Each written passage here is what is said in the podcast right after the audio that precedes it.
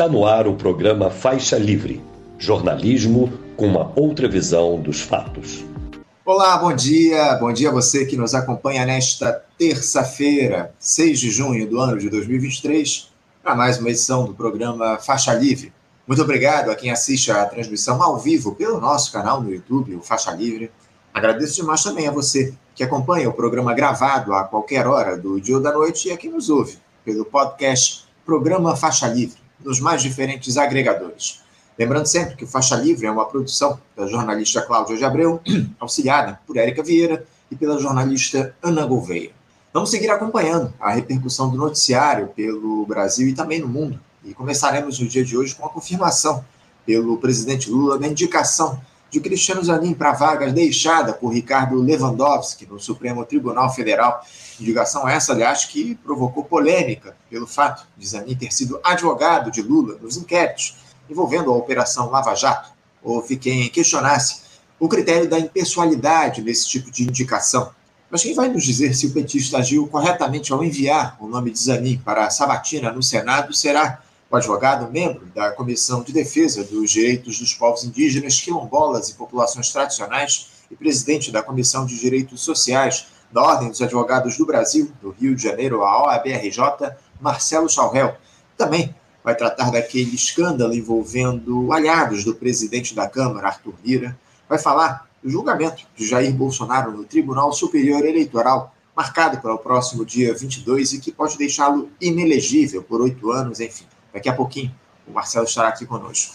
Bem como a vice-diretora de ensino da Escola Nacional de Saúde Pública, Sérgio Arouca, da Fundação Oswaldo Cruz, a Fiocruz, Enirtes Macedo, falando sobre o sucesso do programa Mais Médicos, o novo Mais Médicos, relançado no início desse ano e que teve recorde de inscrições. Mais de 34 mil profissionais se candidataram a uma vaga no programa que leva atendimento de saúde a regiões mais afastadas do país. Vamos entender por tentar entender aí os motivos que levaram a esses números expressivos. E este 6 de junho marca também o dia de fundação do Partido Socialismo e Liberdade, o PSOL, que completa 19 anos. Para falar sobre as conquistas, essa trajetória de uma legenda ainda jovem e muito diversa, as contradições, os planos para o futuro, vamos receber também aqui um dos fundadores do partido, o jornalista e ex-deputado federal Milton Temer, comentarista histórico do Faixa Livre, ele que vai falar também sobre a conjuntura da política nacional, os desencontros do governo com o Congresso, o papel da mobilização popular nessa gestão liderada pelo PT. Papo imperdível com o Milton daqui a pouquinho. Para encerrar, eu vou conversar com o coordenador da Federação dos Trabalhadores em Estabelecimentos de Ensino do Estado, do Estado do Rio de Janeiro, a FETERJ, e secretário de Finanças de, do Sindicato dos Professores do município do Rio de Janeiro e região, o Simpro Rio, Oswaldo Teles, comentando o resultado das assembleias do último final de semana, que trataram da campanha salarial da categoria, tanto no ensino básico como no ensino superior, algo que temos acompanhado de perto aqui no Faixa Livre. Também vamos falar sobre a live especial que celebrou os 92 anos do sindicato, que aconteceu na última quarta-feira e contou com a presença do cineasta Silvio Tendler, uma data importantíssima e que merece ser lembrada. Daqui a pouquinho nós vamos tratar dessas questões aqui no programa. Teremos aí uma edição que vai te manter atento do outro lado da tela.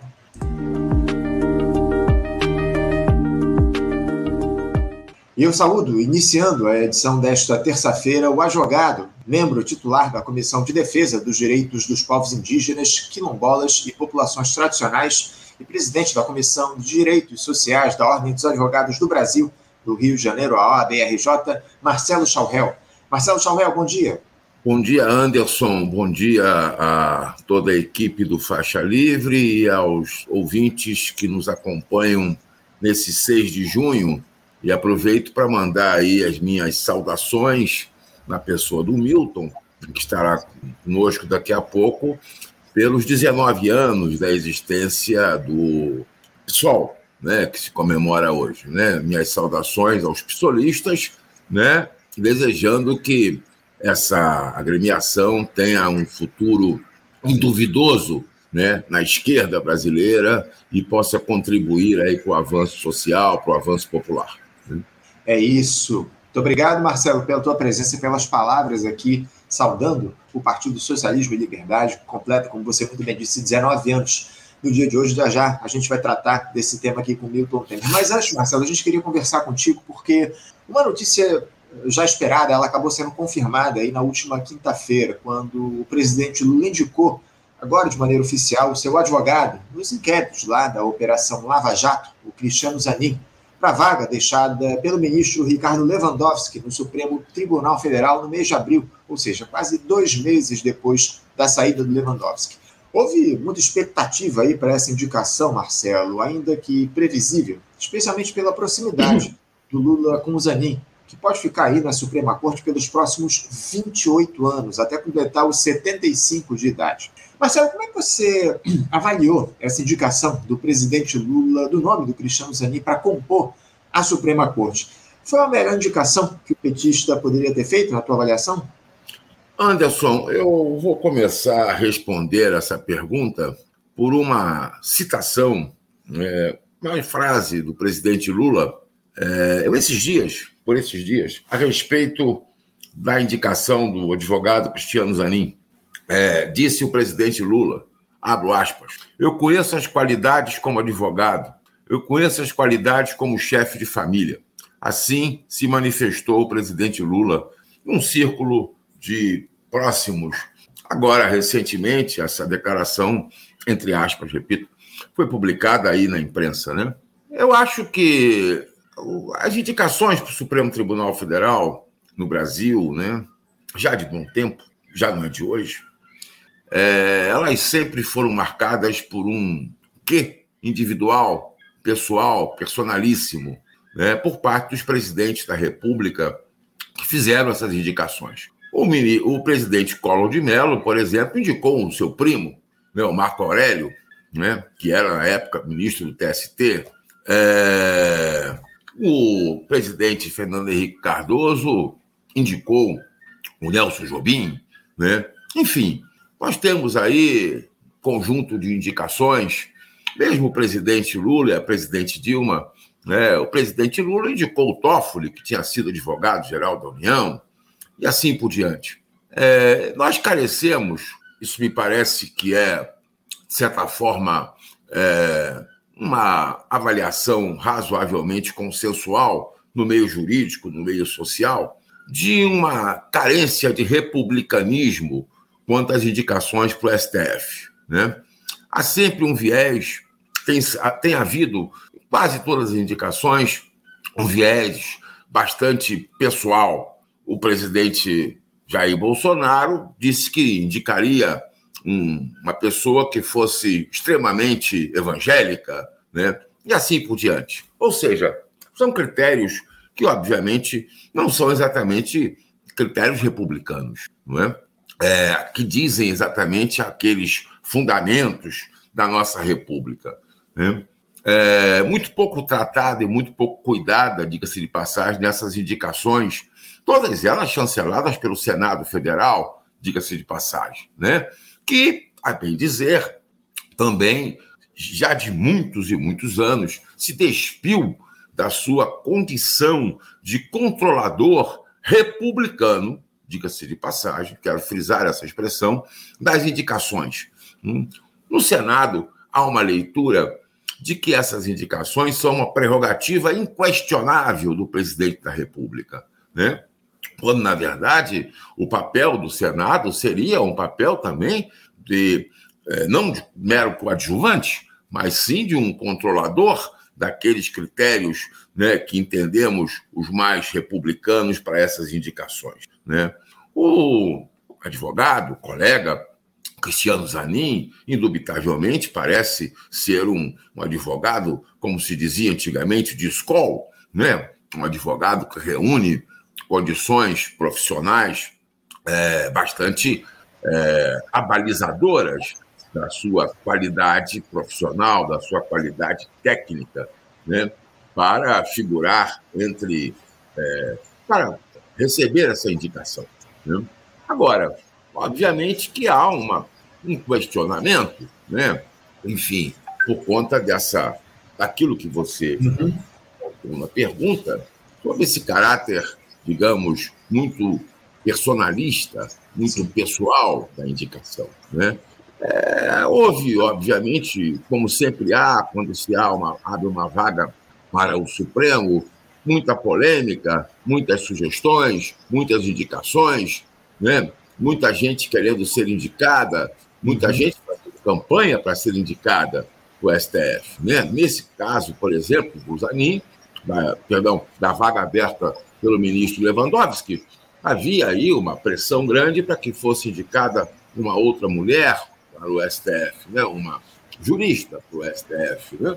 e também uma campanha para que houvesse uma indicação, não só de uma jurista, de uma mulher, mas de uma mulher negra para o STF. Né? Enfim, atento aí aos critérios de gênero, aos critérios de raça, etc, etc. Né? Mas o presidente Lula já tinha se manifestado, isso já, a imprensa já tinha publicado, que ele não se guiaria por esses critérios para essa indicação para o STF. Né? Ele isso. estava refletindo muito e que seria algo muito dele, muito uhum. é, de acordo com o juízo pessoal que ele estava fazendo ou está fazendo a respeito do que é o Supremo Tribunal Federal e de quem deve compô-lo, né? Deve fazer parte da Corte Constitucional Brasileira. Agora, o, o Marcelo, aproveitando, o, é, essa, essa questão que você coloca aí dessa das indicações aí, das sugestões de pessoas é, que atendessem a critérios de diversidade da nossa sociedade, isso aí já está colocado, inclusive, para a próxima indicação do Lula ao STF. Parece que a ministra Rosa Weber deve se aposentar até o final deste ano e as, as especulações em torno do próximo nome já, já estão a todo vapor aqui no nosso país. Mas ainda falando um pouquinho sobre o Cristiano Zanin, ô Marcelo, que, que tipo de dificuldade você vê aí que o Zanin ele pode enfrentar nessa sabatina que deve ser realizada aí nas próximas semanas lá no Senado Federal? Tantas figuras ligadas à extrema-direita na, no, na, no, no, Senado e até mesmo o próprio ex-juiz Sérgio Moro, né? Eu acho que, a, eu acho que o Zanin passa bem no, Senado. O Pacheco, o presidente, já adiantou que o rito vai ser célere. O Alcolumbre, que preside a Comissão de Constituição e Justiça, que é a que sabatina né, o ministro no primeiro momento, o indicado no primeiro momento, já estou eu dizendo como é ministro, veja você. É, é, disse que não retardará o processo, como retardou em relação a uma das indicações do ex-presidente Jair Bolsonaro. Né? Isso já sinaliza né, que há, pelo menos, uma costura ampla no Senado para que a aprovação do nome do Cristiano Zanin se dê num prazo relativamente curto. Né? Aliás, há uma pressão também por parte do Supremo para que essa indicação para que essa homologação, ou chancela, ou aprovação pelo Senado não demore, porque o Supremo está com, hoje apenas com 10 ministros e isso causa alguns problemas. Se houver uma votação lá, um empate, né, é, é, terá que ser decidido pelo voto de Minerva, que não é o, o, o, o, o preferível né, em inúmeras, inúmeras situações. Né? Então há uma pressão também do STF para que essa indicação se dê, perdão, para que o processo de escolha se, se, se, se, se, se resolva no prazo uhum. mais rápido possível. Né? Houve até declarações aí de um ou outro ministro que há questões pendentes no Supremo que demandam aí a plena composição do tribunal para decisão.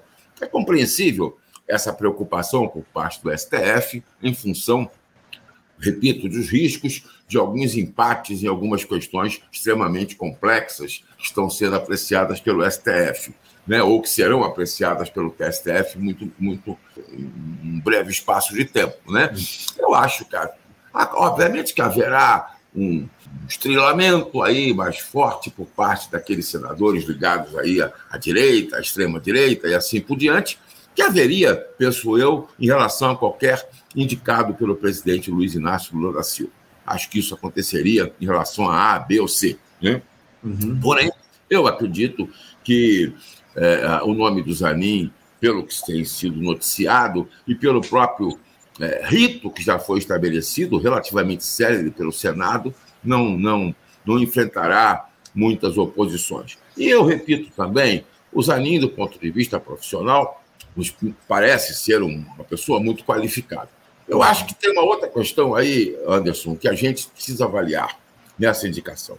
É, não sei até que ponto é, o meu colega, o indicado, ministro para mim STF, Cristiano Zanin, é, de fato, alguém é, comprometido com a pauta social, com a pauta de direitos humanos, que tem sido enfrentada é, reiteradamente pelo STF. Lamentavelmente, no que diz respeito, por exemplo, às questões das garantias trabalhistas, né, um retrocesso é, imenso, né, com interpretações muito ruins né, é, ao longo das, dos últimos anos. Né? O direito do trabalho, naquilo que ele é minimamente protetivo, ele tem sido podado ainda mais e mais pelo STF. Isso é uma coisa que nos preocupa muito. Né? As questões que dizem respeito às relações de emprego, às garantias sociais implicadas nas relações de trabalho, etc, etc. Né? O Supremo tem sido extremamente regressivo no que diz respeito às questões do direito do trabalho. Né? Essa regressividade piorou sensivelmente a partir da reforma trabalhista de 2017. Né? Há ainda questões muito preocupantes no que diz respeito a essa pauta do direito do trabalho, a essa pauta social, pendentes de solução no STF. Né? Eu espero né, que o ministro, o futuro ministro, já estamos dando como certa a aprovação, Cristiano Zanin, tenha um olhar extremamente atento né, para essas questões. É fundamental, é, o ministro Lewandowski, por exemplo, que acaba de se aposentar, era um dos poucos ministros da corte com um olhar, digamos, extensivo, amplo para as garantias trabalhistas, para as garantias do direito do trabalho. Né? Uhum. Obviamente, com a saída do ministro, perdemos lá uma, uma voz e um voto no que diz respeito a, a, a, essa, a, essas questões. Basta ver aí as decisões do STF nos últimos três, quatro, cinco anos a respeito desse tema, né? dessa, dessa, dessa temática. Né? Eu espero que o ministro, o futuro ministro, já dando como certa a aprovação pelo Senado, Cristiano Zanin, né, tenha né, um espírito extremamente republicano, social republicano, humanista republicano, no que diz respeito às garantias sociais, às garantias do direito do trabalho, às garantias dos direitos humanos, às garantias né, que consiga avançar na efetivação de regras e princípios que estão na nossa Constituição e que não podem ser derrogados, né, na nossa opinião, por conta de princípios gerais né, do direito, da proteção aos direitos sociais, aos direitos humanos. É. Esperamos, torcemos para que o ministro, o futuro ministro, já dando como certa aprovação, repito, Cristiano Zanin, tenha um olhar atento para essas questões e não seja mais um voto regressivo é, é, em relação à pauta dos direitos sociais, do direito do trabalho, dos direitos humanos no STF. Né? Nós precisamos avançar e não retroceder no que diz respeito a esses temas. Não, não, não, tenha dúvida, Marcelo. A gente precisa muito de um olhar mais humanista do STF para as questões que estão colocadas aqui no nosso país. Agora, como é esse mundo dá voltas, né, Marcelo? Porque o, o senhor Sérgio Moro aí, que fez de tudo para ser indicado ao Supremo, produziu uma das maiores farsas da história do judiciário, que foi essa condenação do Lula por convicção, se aliou ao bolsonarismo, acabou deixando a e virou ministro só para ficar mais próximo do ex-capitão, acabou vendo o seu sonho ruir aí e hoje faz parte, fazendo parte dessa classe política que ele tanto criticava, vê o principal alvo dele ser eleito presidente da República e indicar à corte o seu advogado, tendo ainda de sabatiná-lo no Senado. Talvez nem o melhor roteirista de cinema seria capaz de escrever uma história como essa, nem Marcelo? É verdade. E o seu Sérgio Moro está na corda bamba né, porque existem algumas ações judiciais contra ele, né, inclusive por parte aí de partido político, um partido político do qual ele fez parte, que podem resultar até mesmo na cassação, na cassação pela Justiça Eleitoral do mandato do, do seu Sérgio Moro. Né? Realmente, é, você, como você disse, talvez nem mesmo é, os melhores roteiristas de cinema poderiam escrever um enredo tão rocambolesco como esse, né, que levasse a desfechos né, ou situações como essa. Né? Uhum. É, é, e há uma questão aí muito curiosa, o Anderson, em relação a essa pretensão do Moro e a indicação do Zanin. Dizem que todos aqueles que fazem campanha para ser ministro Supremo não conseguem ser indicados. Né? É, geralmente os indicados não fazem campanha. Não há, é, é, é a, a, princípio, aí, na nossa história, é, é, mais recente, pelo menos, aqueles e aquelas que tenham feito campanha e tenham sido indicados. Né? Isso já revela um, um quê dessa questão pessoal e assim por diante. É possível que o senhor Sérgio Moro também seja um daqueles que represente muito bem acreditado dos que nadaram, nadaram, nadaram e acabaram morrendo na praia. Não é? Enfim, vamos ver como o futuro se porá diante disso. Já há aí, aliás, acho que faz até, fará até parte aí do nosso debate, né? a, a possibilidade concreta do, do, do ex-presidente Jair Bolsonaro ser caçado pelo TSE, né, num julgamento previsto agora para o dia 22, agora para esse mês, 22 de junho, se não me falha a memória. Uhum. Enfim, as voltas que o mundo dá. Não é? As voltas que o mundo dá, temos sido surpreendidos aí, dia após dia, com as voltas que esse mundo tem dado. Agora, Marcelo, uh, aqueles inquéritos lá em que o presidente Lula ele tiver envolvido e, e que forem a julgamento na Suprema Corte, ou ainda aqueles que tratam da Operação Lava Jato, você acha que o Zanin vai ter de se colocar como suspeito para apreciar esses casos? Como é que você vê aí a, a postura que ele deve tomar em situações, em inquéritos que sensíveis? É possível que sim, eu acredito que sim. É possível que sim, acredito que sim. Não seria nenhum fato novo, já há precedentes nesse sentido, né, de ministros que participaram, ministros, que pessoas que foram ao Supremo e que por terem participado de determinadas ações administrativas ou judiciais anteriormente têm se declaradas impedidas, suspeitas, né, de julgarem esses temas. Isso é absolutamente corriqueiro, faz parte aí é, é da nossa processualística. Né? Agora, obviamente que sempre há um juízo de valor né, que fará o que faz o próprio julgador diante da situação. Né? Então, é, é possível que o, o futuro ministro é é, é, é, é, Cristiano Zanin também se comporte dessa forma. Agora, não há uma obrigação, há sim uma recomendação de natureza ético-profissional né? que, se assim se proceda em situações em que você esteve envolvido de uma forma ou de outra, ou como é, é, é, advogado, ou como magistrado mesmo, ou enfim, determinadas outras situações, como agente público ou agente político. Né? Porém, uhum. obviamente, repito que isso é um juízo pessoal de valor de cada julgador. Né? Entendo, entendo. Agora, o, o Marcelo, eu queria mudar um pouquinho de assunto, porque também na última semana a Polícia Federal ela acabou realizando uma operação apelidada de Efesto, que investiga aí um desvio milionário de verba federal na compra de kits de robótica entre 2019 e 2022 com recursos do Fundeb, que é o Fundo para o Desenvolvimento da Educação Básica aqui no país. Nessa ação, Marcelo, foram cumpridos mandados de busca e apreensão. Os policiais encontraram quase 4 milhões de reais em dinheiro vivo em um cofre lá em Alagoas e, dentre os presos, há aliados do presidente da Câmara, o senhor Arthur Lira.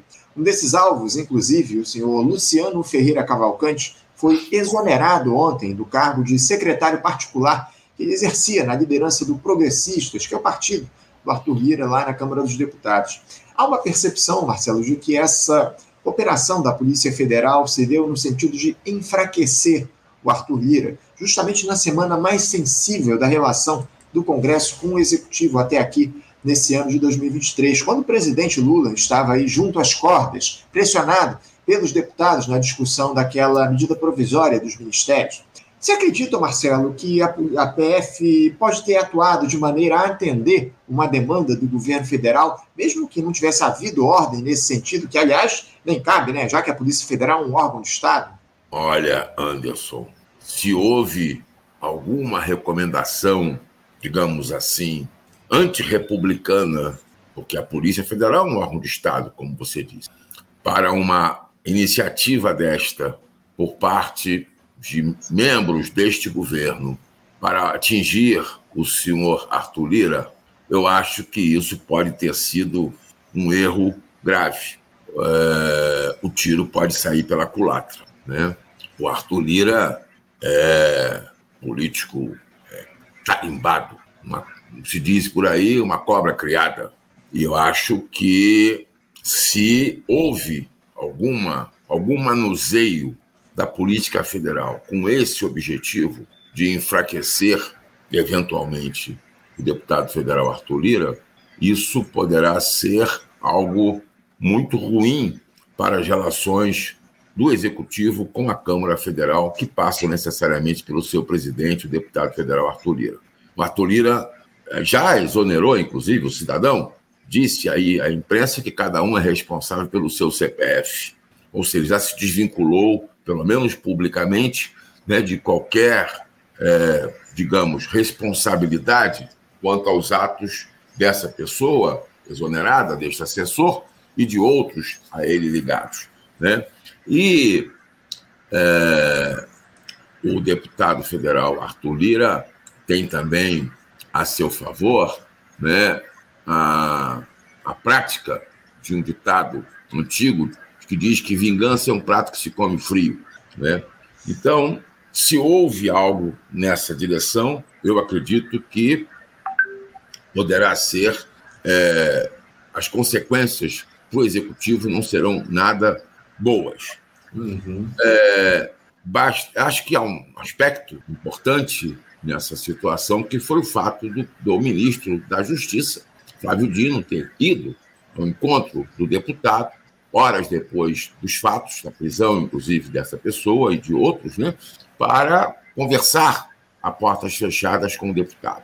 Talvez para dizer que a ação da Polícia Federal se deu de uma maneira ordinária, de uma maneira absolutamente de acordo com aquilo que era, é, é, é, é enfim, daquilo que era decorrente das investigações em curso. Né? Talvez já para é, deixar evidenciado para o presidente da Câmara de que não houve, ou não teria havido essa, digamos, indução né, a esse tipo de conduta da Polícia Federal.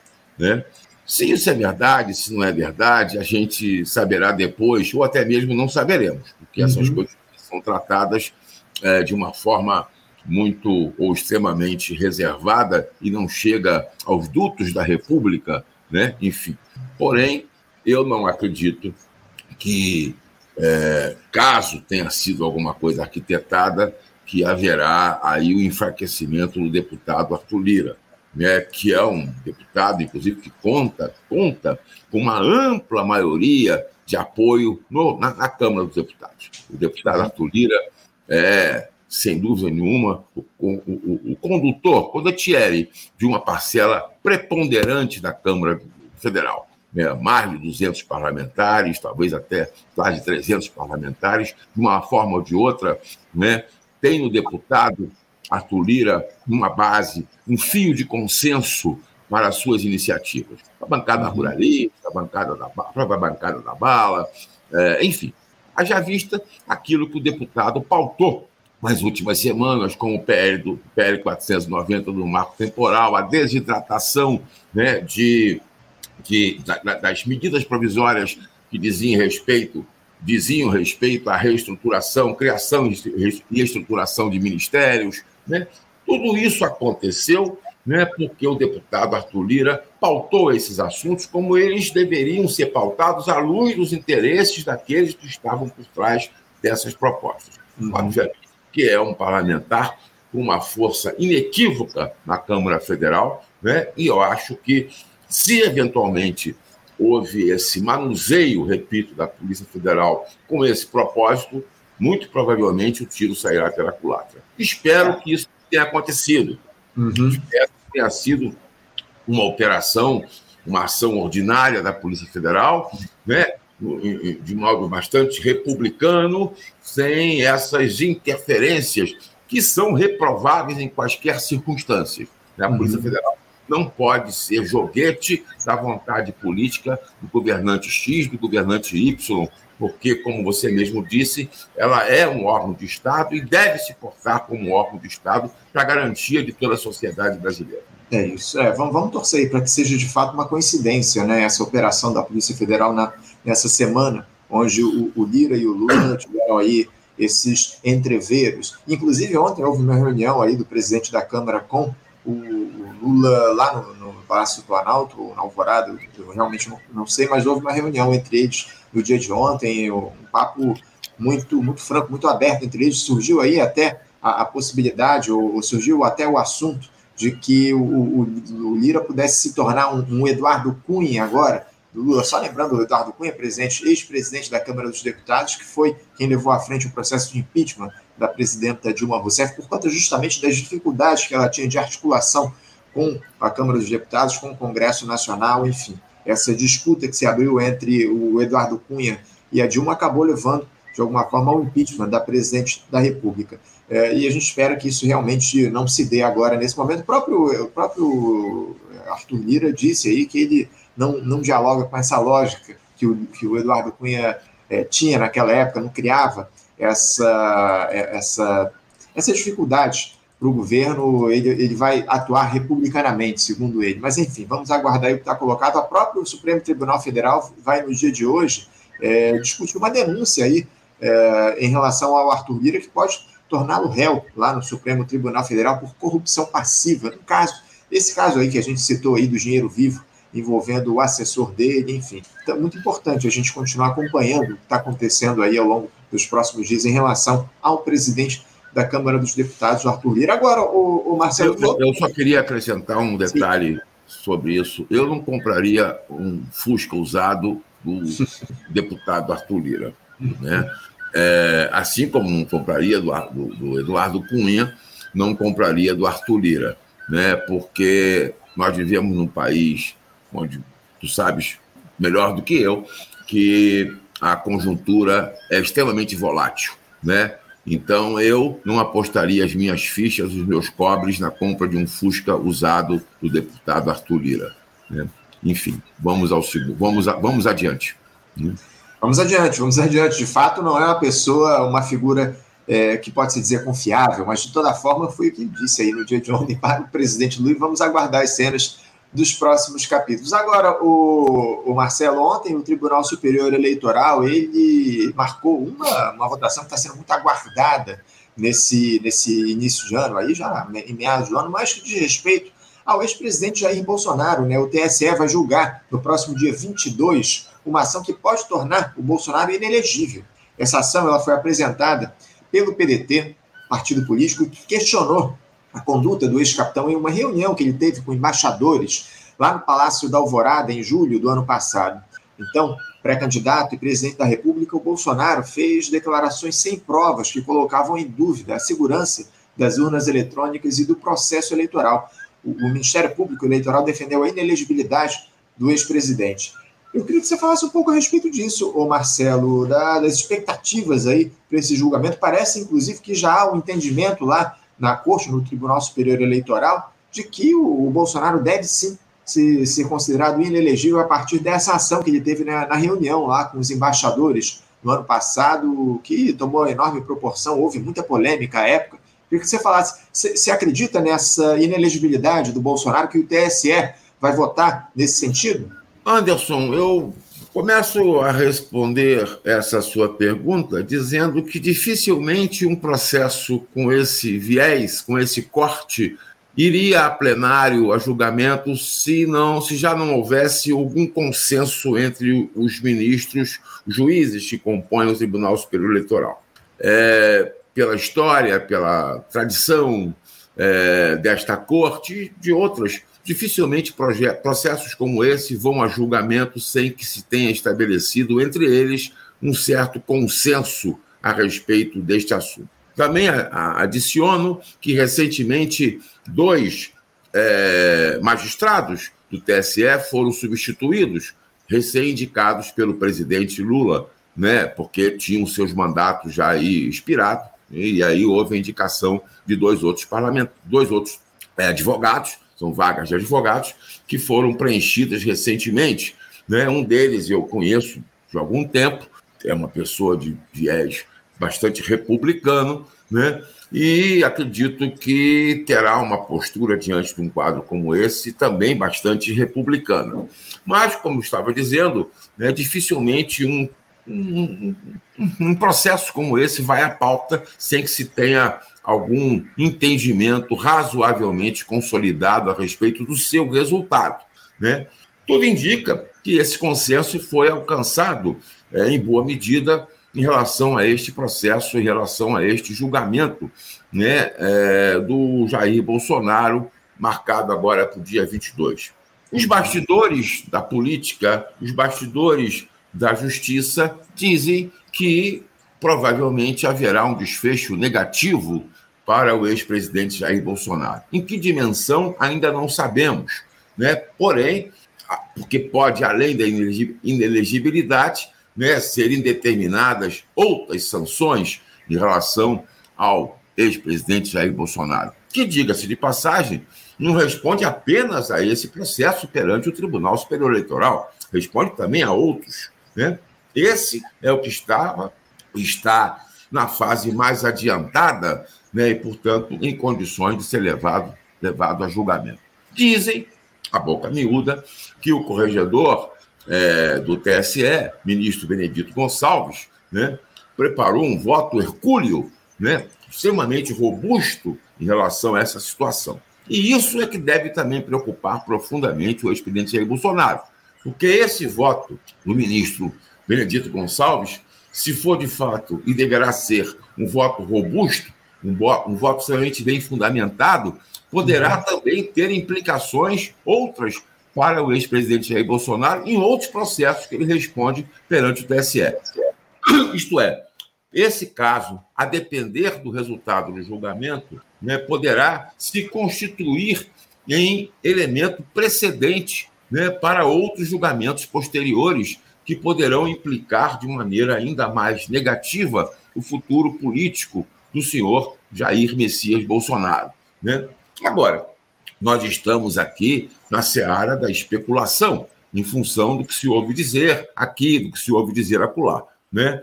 Porém, se a gente pode especular com alguma razoabilidade, com alguma expectativa de certeza, né, serve essa máxima, isto é, processos como esse não vão a julgamento sem antes se constituir um mínimo consenso entre quem vai julgá-lo. Né? E eu acredito que a Corte construiu este consenso. Pode não ter construído consenso em relação à totalidade do assunto. Tivemos agora o julgamento pelo Supremo do ex-presidente Collor de Mello, um caso de corrupção passiva. Né? Chegou-se a propor uma pena de 30 anos, mais de 30 anos de prisão. Ao fim e ao cabo, foi reduzida para oito anos e alguma coisa, oito anos e dez meses, se não me fará memória. Né? Houve um forte consenso no, no Supremo em relação à responsabilidade do ex-presidente Collor de Mello. Né?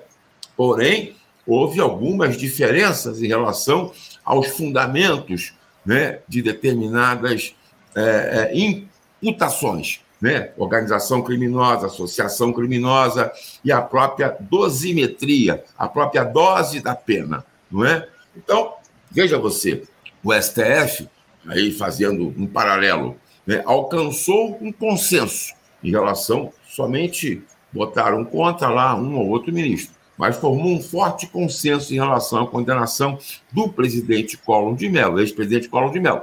Né? apenas houve diferenças em relação a determinadas imputações que, ao fim e ao cabo, acabaram também representando uma diferença na dosagem da punição, na dosagem da pena.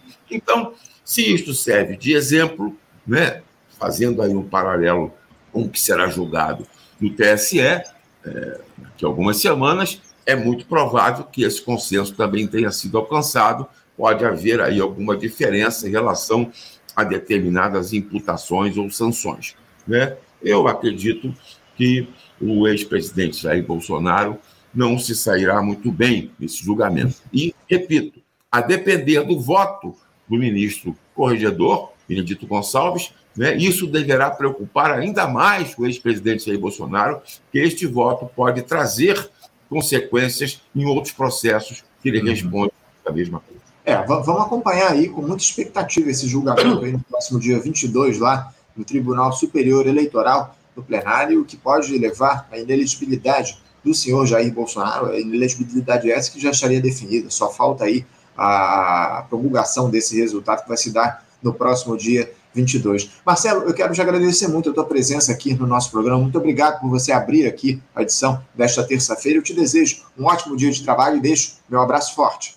Obrigado, Anderson. Obrigado também aí pela paciência dos ouvintes, né? Aqui ouvindo essas questões que não são assim, muitas vezes são um pouco técnicas, né? Mas a gente tenta aqui traduzir isso, né, de uma maneira que seja inteligível a todas e todos. Tenha também um excelente dia e desejo a todos os seus demais convidados aí, né, do programa também, é, é, é, é uma boa participação e um bom debate. Um bom dia. Obrigado, Marcelo. Um abraço para você, Marcelo. Até a próxima. Boa.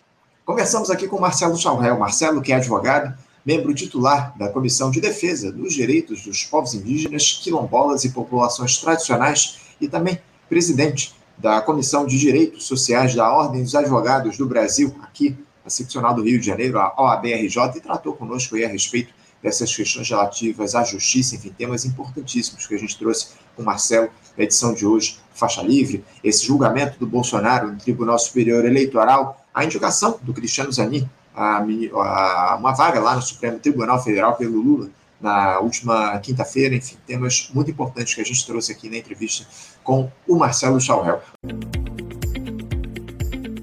Você, ouvinte do Faixa Livre, pode ajudar a mantê-lo no ar.